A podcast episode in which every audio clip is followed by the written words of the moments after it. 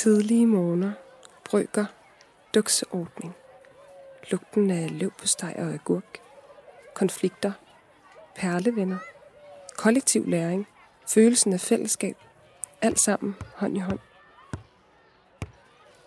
Husker du at gynge så højt, at du blev bange for ikke at komme ned til jorden igen? Varmen i kroppen efter at lege jorden er giftig. Skoleklokkerne ring ind til time.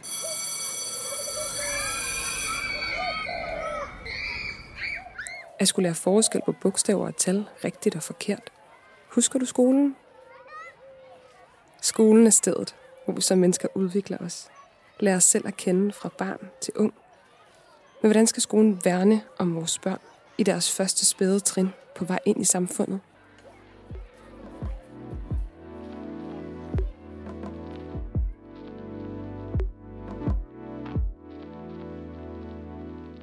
Hvad skal vi med skolen er en podcastserie, der undersøger netop det.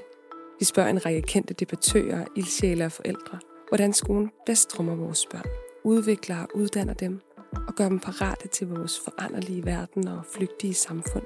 I hvert afsnit inviterer vi to mennesker til at diskutere, hvad det egentlig er, vi skal med skolen. Lyt med og bedøm selv. Podcasten er produceret for Danmarks Lærerforening, Folkekirkens Skoletjeneste, Skole og Forældre i samarbejde med fire Medier og Deltager Danmark. Velkommen til den femte og det sidste afsnit af podcasten Hvad skal vi med skolen? Mit navn det er Bjørn Hansen, og jeg skal være vært i det her program.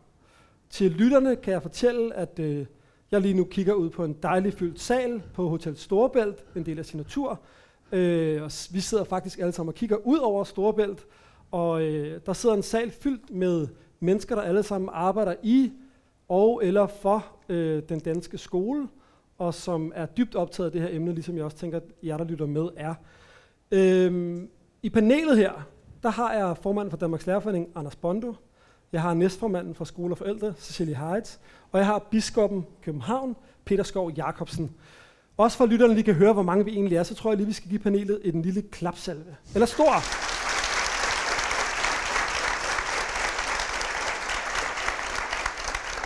I repræsenterer jo os, os alle tre faktisk arrangørerne bag den her podcast og den her grundlæggende samtalebevægelse, der handler om at få flere danskere til at være med til at diskutere, hvad den gode skole er, hvad vi skal med skolen. Og vi har inviteret jer med her i sidste afsnit af serien til en samtale om skolen, hvor vi vil præsentere jer for nogle af de udsagn, øh, der har været fra de medvirkende i de tidligere podcast, og bede jer om at forholde jer til dem.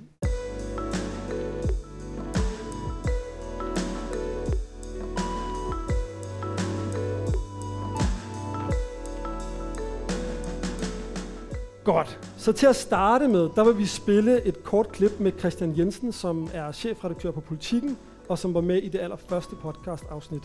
Han havde nemlig en super fin fortælling om en episode i skolen, som han i dag stadig ofte tænker tilbage på. Øh, på et tidspunkt, øh, hvor jeg virkelig ikke var øh, nogen øh, god øh, elev, øh, og der var meget, der var meget, øh, der var meget drilleri i den klasse, jeg gik i, og, og det man nok i dag vil kalde mobning, og øh, og, øh, og der kom øh, Tove Homedius hen til mig, jeg tror det var i 6. eller 7. klasse, det var et kolossalt gennembrud øh, for mig, øh, fordi at øh, der sagde hun til mig, Christian, øh, vil du ikke hjælpe mig øh, med, og, øh, at, at, at, at, at der ikke bliver mobbet i den her klasse? Og jeg kan jo simpelthen huske, det der med, at hun spurgte mig om noget, jeg bliver helt rørt over næsten, ja, fordi at, at det der med lige pludselig at vende den om, til at få at vide, hvad man skal gøre, til at sige, hey, kan du bidrage? Du kan bidrage. Jeg tror, du kan bidrage her, Christian. Kan du ikke bidrage til, at, at vi får en anden tone i den her klasse, at der er ikke nogen, der skal drilles? Og jeg kan huske, at jeg sagde til Tove, jeg kigger hende i øjnene, øh, og så sagde jeg til hende, det vil jeg gerne prøve. Og så gik jeg ud i, øh, i, i, i, i frikvarteret, og så kaldte jeg de stærkeste af drengene frem øh, i, i, i, i kreds, og så sagde jeg så, at, øh, at jeg, jeg synes, vi skal blive ved med at mobbe hinanden. Øh, det synes jeg, vi skal, og jeg synes, vi skal starte med at mobbe mig så skal vi ikke aftale, at vi mobber mig i en uge nu, fra nu af. Og så mobber vi Karsten i næste uge, og så mobber vi Michael ugen efter. Og det er jo de stærke. Ja. Ja, øh, ja fordi jeg var, jeg var egentlig ikke fagligt stærk, men jeg var, jeg var socialt øh, øh, stærk. Øh, så hun tog jo i virkeligheden ham, der var problemet, og gjorde til løsningen på problemet, og jeg anede ikke en skid om det. Det er jo en dyb manipulation, og en smuk, øh, et smuk greb, Altså, jeg var problemet, og jeg blev gjort til, til, til genstand for løsningen. Det fandt jeg jo først ud af lang tid efter, hvad der hun har gjort. Ja, en ret fin historie, synes jeg. Mm. Men jeg vil også høre jer, om I har en sådan historie fra jeres egen skoletid, barndom, ungdom, som I særligt husker. Og nu kigger jeg på dig, Peter. Vil du lægge ud? Det kan jeg godt. Øh, som 11-årig øh, sloges jeg for første gang og for sidste gang. Øh, jeg, jeg har et frygteligt temperament og kan blive rasende på stående fod eller siddende mås. Øhm, og så vil jeg prøve at udfolde mine kræfter. Det kunne jeg ikke finde ud af. Og øh, det var ved den lejlighed, jeg lærte at bruge mund. Jeg våger at påstå. Jeg opdagede, at jeg duede ikke til det. Men de mere opbyggelige historier, det er en tysk lærer, som fuldstændig begejstrede mig for, øh, for sproget, for kulturen, øh, for alt, hvad der var øh, for, for landets historie. Jeg var helt sikker på, at jeg aldrig været så sikker på noget, som at jeg ville være tysklærer. Øh, igen, temperamentet og ondskabsfuldheden øh, øh, øh, passer meget godt ind i, i, i, i den sammenhæng. Øh, og så kom, kombineret med en dansk lærer, som lærte mig at, øh, at skrive, ved at hun satte sig, satte sig ned ved siden af mig og sagde, at nu kan du se, hvordan det kan gøres. Og det var ved den lejlighed, at jeg opdagede, at der både står noget på linjerne og mellem linjerne, og at der er et herligt spil imellem ord og sætninger, og at man kan lege med dem, og så bliver det sjovt. Mange tak. Cecilie? Ja, øh, tak for nogle fine historier. Jeg synes også, at Christian Jensens historie er rigtig fin i forhold til det her med, at hvad det betyder for børn, når, når lærer ser dem, øh, og hvordan lærer kan være med til at, at påvirke øh, ens oplevelse af fagene og af skolen. Og, øh, og de historier har jeg selvfølgelig også. Jeg husker rigtig meget min skoletid for netop det her med, at, at fagene og lærerne åbner verden øh, for en og, øh, og, og åbner fagene op. Men jeg husker også min skoletid for sådan en, øh, en følelse af at være i tvivl om, om jeg var god nok, og rigtig gerne ville være det. Mm. Øhm, og der havde jeg en oplevelse med en lærer, som så mig, øh, og så den usikkerhed i mig. Øh, det var godt nok i gymnasiet, men jeg tænker, for historien her er det lige meget. Øh, jeg havde valgt samfundsfag på højt niveau, øh, og var sammen med en masse matematikere og drenge, som var rigtig, rigtig dygtige. Øh, og turde ikke rigtig sige noget i timerne, og jeg var også bange for at aflevere mine afleveringer, fordi hvad nu hvis de ikke var gode nok? Øh, så jeg fandt altid på undskyldninger for ikke at få afleveret de der opgaver til tiden, og, øh, og så en dag så tog han mig ud af klassen, og så sagde han, øh, nu skal du høre her, uanset hvad, det var 2G, det var heldigvis toårigt, så det handlede ikke om eksamen, så siger han, uanset hvad du gør, så giver jeg dig 9 års karakter. Øh, du behøver ikke at gøre noget, jeg skal nok give dig, give dig 9, og, og det, det gjorde for mig, øh, Erik Prins, som han hed, det var jo, at nu behøvede jeg ikke at tænke på det. Jeg vidste, at han havde set, at jeg godt kunne, og så kunne jeg godt. Øh, og så pludselig, så kunne jeg jo have den samtale med de her drenge, som jeg ellers var bange for, eller i hvert fald følte mig mindre end, og jeg kunne aflevere mine opgaver til tiden. Og det gjorde en kæmpe forskel for mig, at når han tog presset fra mig, så var der pludselig frihed til at lege og gøre noget andet, eller turde være den, man var. Øh, så det er en af de rigtig stærke og gode historier for mig fra min skoletid. Mange tak. Anders, har du også en historie? Det, der står allerstærkest for mig fra min øh, folkeskoletid, det var, at jeg mødte vidt forskellige mennesker som mine lærer. Fru Andersen, frøken Poulsen, fru Fastrup, Gerhard Møller, Inger Valsted og hvad de hed alle sammen. Øh, og det, at jeg mødte den her forskellighed, vidt forskellige mennesker, men alle sammen med et engagement på hver deres måde, det tror jeg har været helt afgørende for, for min skoletid. Jeg havde Gerhard Møller, grundvigianer, medlem af Radikale Venstre, til biologi. Han, vi sad i auditoriet, jeg tror mange har, i hvert fald i min alder, har, har oplevet de der auditorier, meget små, smalle borde, klapstole. Der var alle mulige chancer for, at det skulle gå galt. Men han stod med sine udstoppede fugle og sine øh, anskuelsestavler, og så kunne han bare fortælle og tryllebinde os øh, en hel time. Nå, så var den time gået, og, og, og vi gik glade derud. Så havde jeg Inger Valsted, som jeg havde til klasselærer. Hun havde et fantastisk blik for hver eneste af os, der sad i den der klasse. Og, og jeg gik i klasse med nogen, der havde det svært. Rigtig svært endda. Hvis de ikke har haft Inger Valsted, så tror jeg, de har haft svært ved overhovedet at, at komme gennem deres barndom. Og, og det var bare så forskellige lærere. Og heldigvis fik de lov til at være forskellige. Så vi elever mødte den forskellighed, og dermed blev nogle klogere mennesker. Mange tak for det. Alle sammen spændende historier, og jeg synes i hvert fald en ting, der går igen, er jo læreren, eller lærerne i virkeligheden, og, og betydningen af det. Det var sådan lidt en, en måde at komme i gang for os på, og nu skal vi ind i det lidt mere holdningsbaserede, øh, og, og høre nogle af de her udsagn fra nogle af de andre, der har været lov til, fået lov til at komme ind og debattere skolen. Det første udsagn kommer her fra Eva Sækker, der er formand for øh, de danske psykologer, øh, som i et afsnit taler om, hvad gode præstationer i skolen er. Lyt med her. Hvad er en god præstation? Det første, jeg tænker, det er, det er en, hvor man har gjort sig umage med at prøve at gøre det, man nu skal gøre på en god måde. Og så har man sådan helt overvejende haft det godt imens man gjorde det. Altså det er en god præstation. Det tror jeg egentlig grundlæggende, det korte bedste svar for mig er, at sige, det er, det er, hvor man har gjort sig umage. Ja, det var Evas perspektiv. Men for jer at se, hvad er så den gode præstation, og kan eller skal man måle den uden brug af karakter? Så nu går vi lidt mere konkret til værks. Jeg har lyst til faktisk at starte med dig igen, Peter. Hvis du er frisk på det. Det er jeg, hvis du beder mig om at være frisk. øhm, altså, jeg har forelsket mig i ordet henrygt. Øh, sådan nogen som mig forelsker sig i bestemte ord. Ordet henrygt indeholder øh, både for mig fordybelse og leg. Og øh, jeg synes, det er meget vigtigt, at, øh, øh at, at man bliver bevæget i løbet af det øh, i sin skoletid. At man bliver bevæget af, af at, at det, man studerer og lærer på, at man har lejlighed til at gå ned i dybden, og at man mærker, at man bliver flyttet et andet sted hen. En af de frygteligste udtalelser, jeg hørte, har jeg hørt inden for de sidste tre uger. Det var en øh, drøftelse af, hvorvidt man skulle synge øh, alle mulige øh, sange, som står i Folkehøjskolens sangbog. Der var der sandelig et menneske, som mente, at, at elever kun skulle lære det, som de vidste på forhånd. Øh, og det er for mig en monstrøs kedsommelighed at øh, bygge op øh, foran mennesker. At man, øh, øh, hvor bliver fortryllelsen af? Hvor bliver fantasien af? Øh, hvor, hvor, hvor, hvor, er, hvor er forundringen øh, overhovedet henne? Så, så, men henrykkelse, det er simpelthen at blive flyttet i sit liv. Og jeg håber, at jeg til min død vil blive flyttet hele tiden af andres viden, indsigt, og at man får lov til med nysgerrighed at gå ind i deres standpunkter.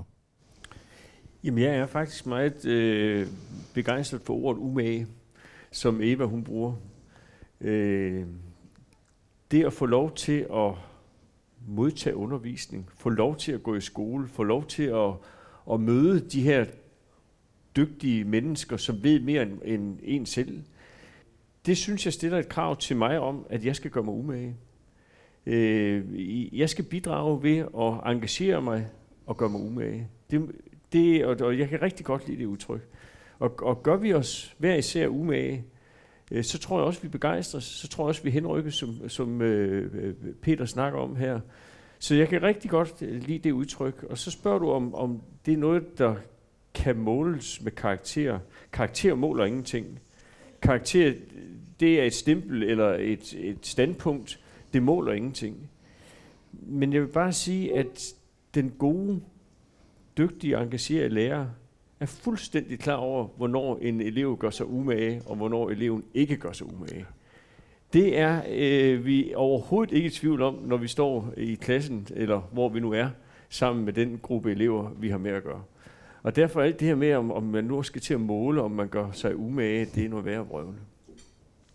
Jamen, nu får jeg jo så lov til at, at komme som den sidste, og jeg er jo i virkeligheden enig med jer begge to. Øhm, og, og jo også med, med Eva, øh, som vi hører der. Men for mig handler den gode præstation måske også om at gøre noget, der gør en forskel for andre. Øh, noget af det, jeg har tænkt, øh, det handler også om, hvad er altså en præstation, der giver mening, eller noget, der har værdi, øh, som er større end ens selv. Øh, altså, og, og, og ind i det ligger jo også det her med, jamen det er også en god præstation øh, at stoppe mobning i klassen, eller være en god ven, eller være den, der samler skrald op på gangen, eller tømmer den overfyldte skraldespand, eller altså at præstationer er mange ting ind i et fællesskab, som sådan en skole er.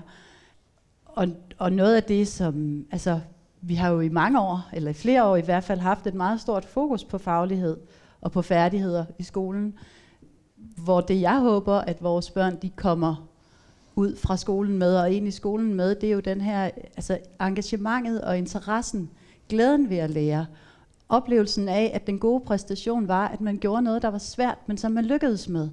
Og det måske endda også gjorde en forskel for dem, man var sammen med om det. Øh, det synes jeg for mig, altså det er for mig noget af det, jeg synes, skolen skal være med til at give vores børn. Den oprigtige interesse og engagement i, i opgaven, fordybelsen, sådan som du også taler om det, og fortryllelsen.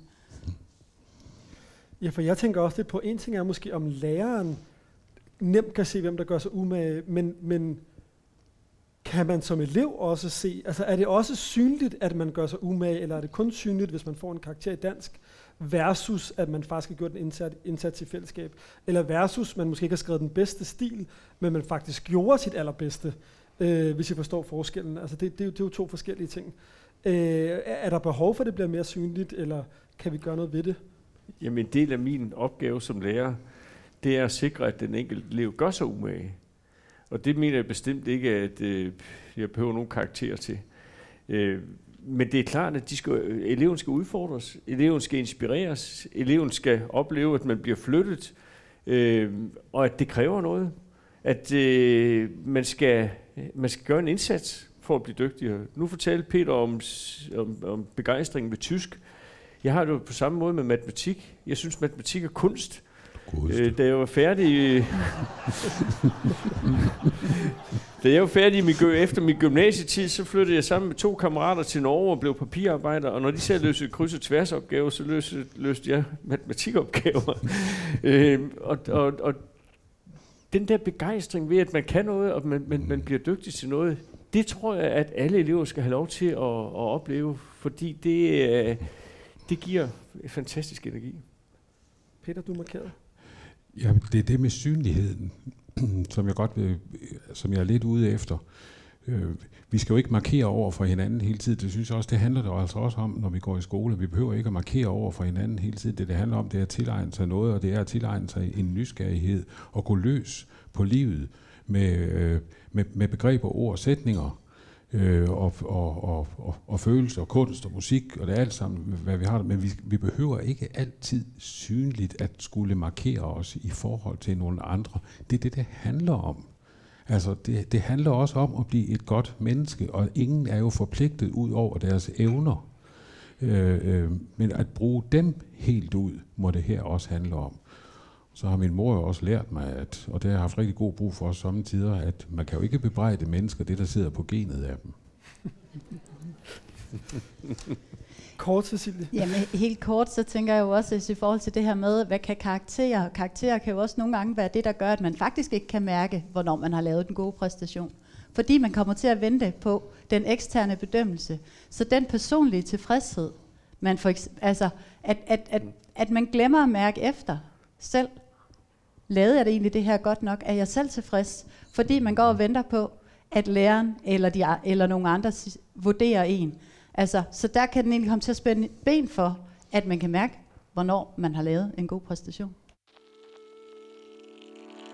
Hvad var det, du lærte i skolen, som du har haft mest glæde af i dit liv? Øh, helt klart sådan noget med sociale spilleregler og sådan noget. Ja, mere det der med, altså, i forhold til, hvordan man fungerer øh, i fællesskaber, fordi der er enormt mange forskellige øh, altså sociale rammer, vi skal passe ind i. Øh, så det synes jeg, for, øh, folkeskolen er med til at forberede os på. Åh. Oh. Øh, sprog. Sådan plain sprog. Altså nok det her med at være hvad skal man sige, meget kritisk på mange ting, at man øh, kan ikke... Øh, der er ikke en faseliste. Jo, der er der måske ja, matematikopgaven, men øh, der er masser af ting, der ikke er faselister på. Øh, så, så det her med at forholde sig kritisk og, og vide, at der er mere end en side fra en sag, øh, det synes jeg egentlig er meget væsentligt. Også at ingenting kommer af ingenting, om man så må sige. Man skal arbejde for tingene selv. Man får det ikke for ærende. Synes jeg også, man har lært Hvis man vil noget, så bliver man nødt til selv at yde noget.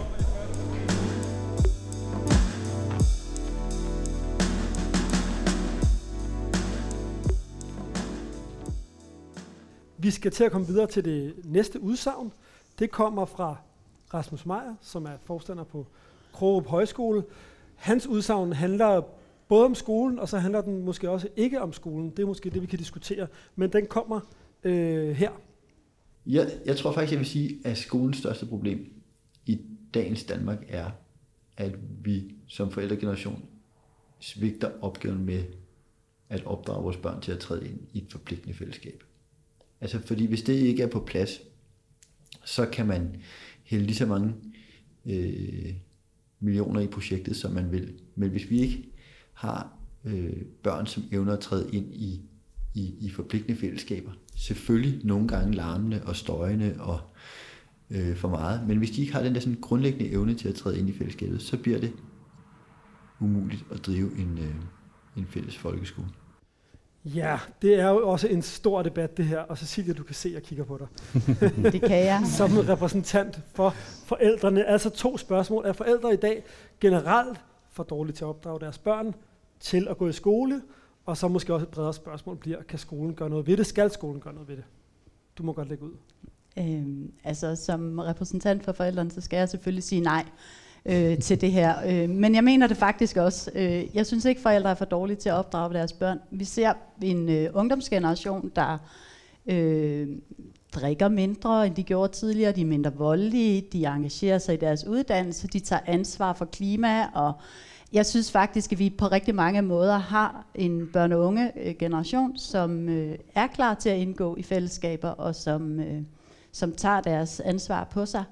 Øhm, så hvis der alligevel er noget om, når vi kigger ind i skolen, at øh, der er nogle børn, der har svært ved at indgå i de forpligtende fællesskaber end tidligere, så tænker jeg jo, at det vi må kigge på, det er de, selv, de, de fællesskaber, vi inviterer dem ind i. Vi beder om, at de øh, forpligter sig på.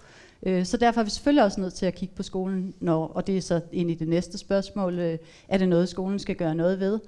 Øh, Ja, men vi ser jo også i dag øh, skoler med, der er flere børn i klasserne, end der var, da jeg selv gik i skole. Lærerne underviser mere.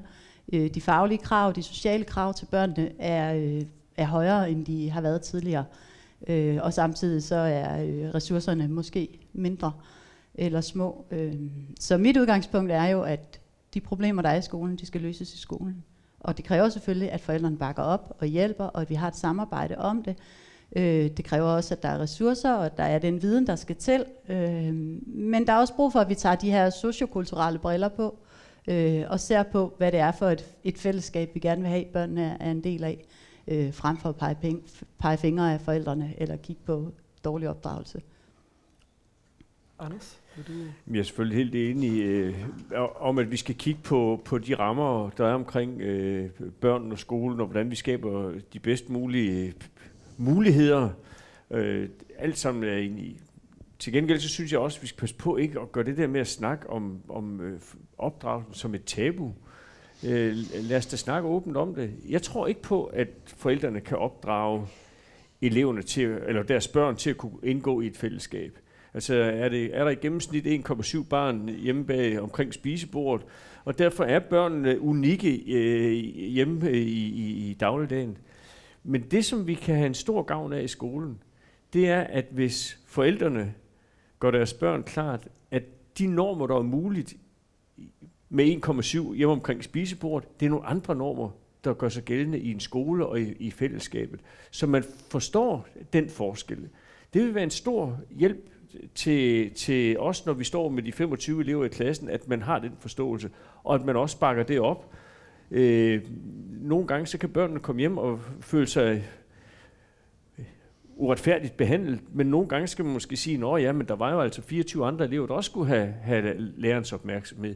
Så at vi på den måde støtter hinanden i, og, og, og, og at børnene får lært at være en del af det fællesskab. Men selve det at være en del af fællesskabet, det bliver vi nødt til at gøre op på skolen, fordi det er der, de 25 børn er på en gang.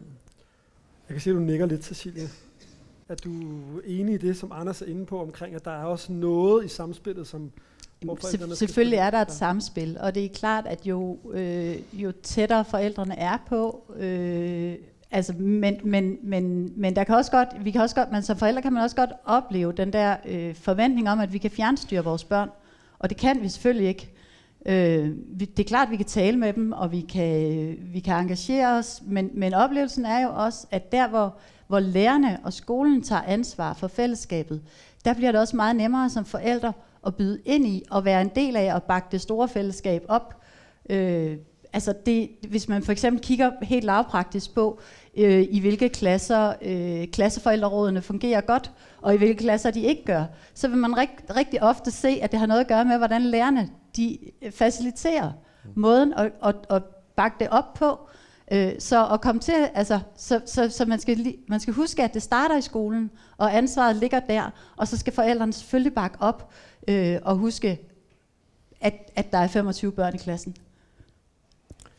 Du får lige lov igen, Anders. Jamen, jeg tror, at de fleste lærer vil sige, at langt de fleste forældre har en god opbakning, og hvor man øh, oplever støtte til, til det, vi gør i skolen. Men jeg tror også, at vi må erkende, at der er en tendens til, at flere forældre er begyndt at betragte skolen lidt som et forbrugsgode. Og det er også understøttet af politiske dagsordner som frit skolevalg osv. I stedet for at vi ligesom siger, at det er et fælles ansvar, vi er borgere i forhold til skolen, vi er ikke forbrugere i forhold til skolen. Og jeg tror bare, det er vigtigt, at vi også sætter ord på den udvikling, fordi der er ingen forældre, der ikke vil deres børn det allerbedste. Og det allerbedste, man kan gøre for børn, det er faktisk at hjælpe til med, at de kan fungere i skolens fællesskab. Tak, og så tager vi lige en, der står lidt uden for skolen, nemlig dig, Peter Skov Jacobsen. Hvad, hvad tænker du? Men som jo også har haft børn i skolen. Altså jeg tænker, vi skal op på, måske, vi, vi skal også lidt højere op i den, i den, i den sammenhæng her, for det er ikke bare et, øh, et børn, øh, lærer, skole øh, problem. Der skal balanceres hele tiden. Det er klart, vi får de børn, som vi synes er stjerner, der er faldet ned fra himlen. Det gør naboen altså også. Men så er balancen, hvordan kan det, dem, som vi skal forkæle, og som vi skal elske, og som, ja, det er jo det eneste væsentlige, vi kan gøre ved dem, det er jo at elske dem. Det, det, det, hvordan kan vi få dem til at indgå i, i, i, i, i, i større sammenhæng? Og det tror jeg sagtens, vi kan, hvis vi gør dem opmærksom på, at du skal huske, at det andet menneske er et interessant menneske. Du skal lytte til, hvad den anden siger, fordi du får et stykke, du får et, et stykke af verden, som du ellers ikke ville have fået. Du skal engagere dig i det andet menneske, for du får noget, du får en vinkel på tilværelsen, som du ellers ikke ville, ville have fået. Og det, det synes jeg, vi skal gøre hele tiden. Og så skal vi alle sammen være meget mere opmærksomme på, at børnene spejler os måske. Der er alt for meget offentlig, at der er meget, alt for meget offentlig aggression. Vi, vi, øh, vi er, vi er voldsomme øh, over for hinanden, øh, og, og øh, det er som om, at de sociale medier, de har jo virkelig gjort det øh, vanskeligt med den sociale aggression, der kommer væltende ned over mennesker. De tør ikke åbne for deres sociale medier, fordi de er bange for, hvad der kommer.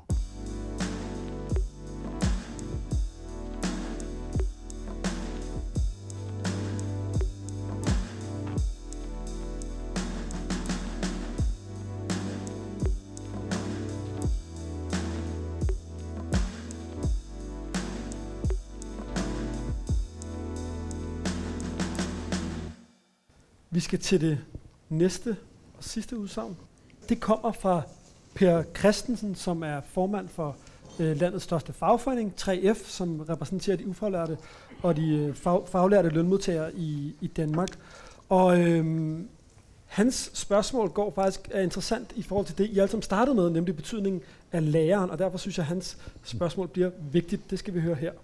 Hvordan søren får man tilvejebragt den nødvendige respekt Dels for den uddannelse, de har, den faglighed, de har, men også respekten for den dagligdag, som de bevæger sig i, øh, hvor det, vi jo er enige om, at, at de er øh, på alle mulige måder omdrejningspunktet. Hvordan hulen får man reetableret, synes jeg, en respekt om faget, som jeg synes er gået tabt? Ja, hvordan gør man det?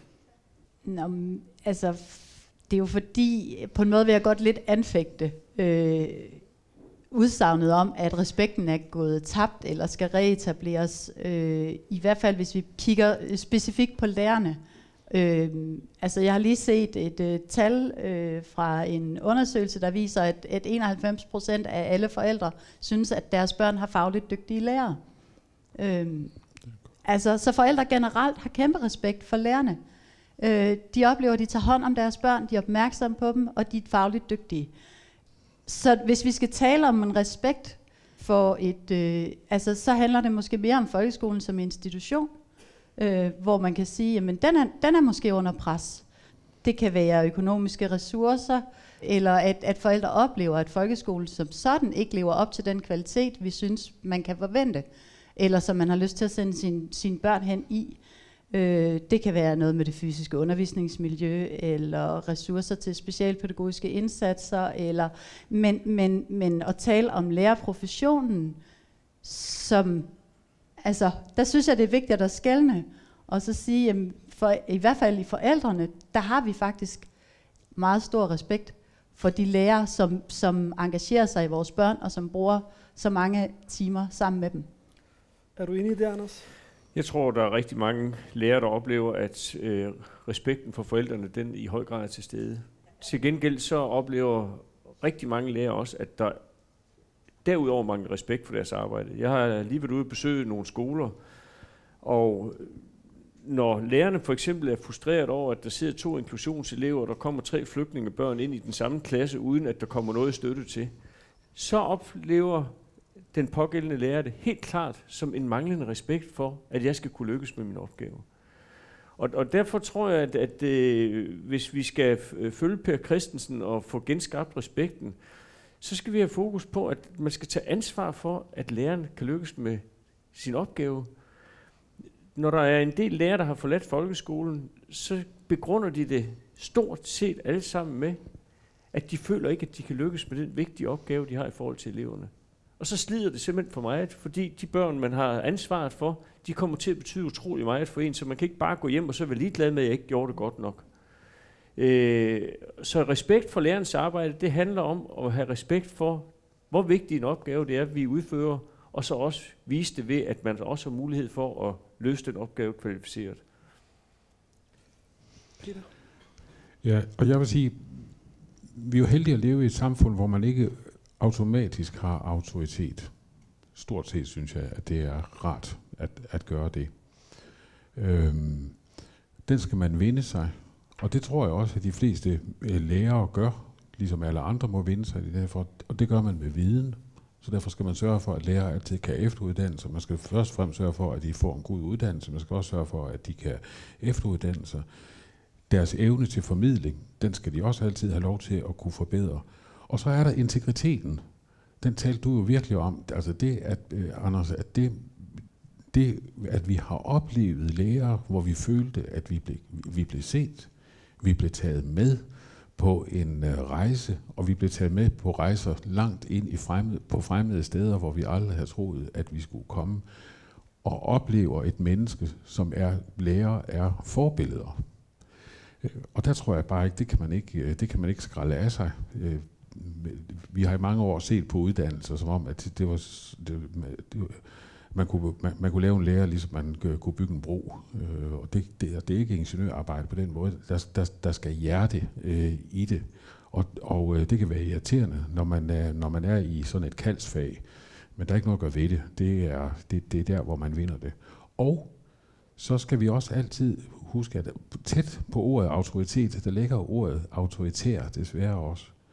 Så når man oplever autoriteter, så skal man også have lov, så kan man også have lov til at opleve, at autoriteten altid er god til at stille spørgsmålstegn ved egen indsigt. Og give et indtryk af, at diskussionen går videre. Vi lever desværre i en politisk realitet, hvor det med det autoritære ikke længere bare er noget, der er i Polen og Ungarn, men det er altså en mulighed for demokrati, at man kan udvikle sig ikke totalitært, heldigvis ikke set så ofte, men autoritært kan man sagtens udvikle sig. Og nogle tendenser synes jeg også godt, at vi kan se, både i, altså i vores politiske system, der går i den retning. Det skal vores børn lære, at det, det er ikke... Øh, man skal leve i systemer, hvor man altid kan spørge en gang til. Mange tak. Jeg kunne have lyst til måske som det afsluttende at spørge, hvis vi siger, at det handler om ikke bare respekten for lærerne, fordi den måske faktisk i høj grad er der peget på, men respekten for faget, for vilkårene, for folkeskolen som institution, for det, som den kan. Øh, hvis man nu sidder som lytter og tænker, det vil jeg gerne være med til, Jeg vil gerne være med til at højne respekten for det. Jeg vil gerne være med til at styrke skolen. Hvad kunne, hvad kunne så være et godt råd? Anders? Det er at engagere sig lige præcis det, vi snakker om her. Hvorfor holder vi skole? At vi får den livsvigtige samfundsdebat.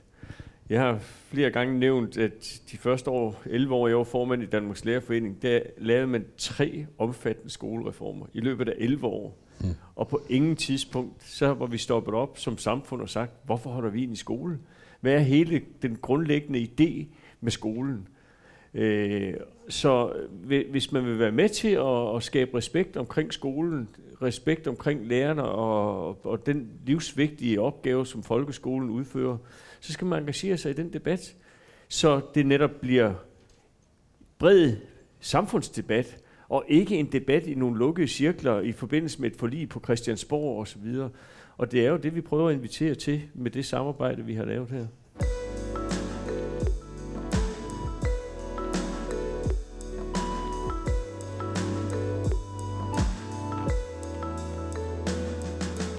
Mange tak, Anders. Og jeg synes faktisk, jeg vil tillade mig at sige, at det er måske en god øh, overgang til at runde det her sidste debat af, fordi det, du peger på, er netop det, der er hele intentionen i det her initiativ. Hvad skal vi med skolen? Så den opfordring er i meget høj grad givet videre til lytterne. Vi skal sige tak til Cecilia Heidt, til Anders Bondo og til Peter Skov Jacobsen.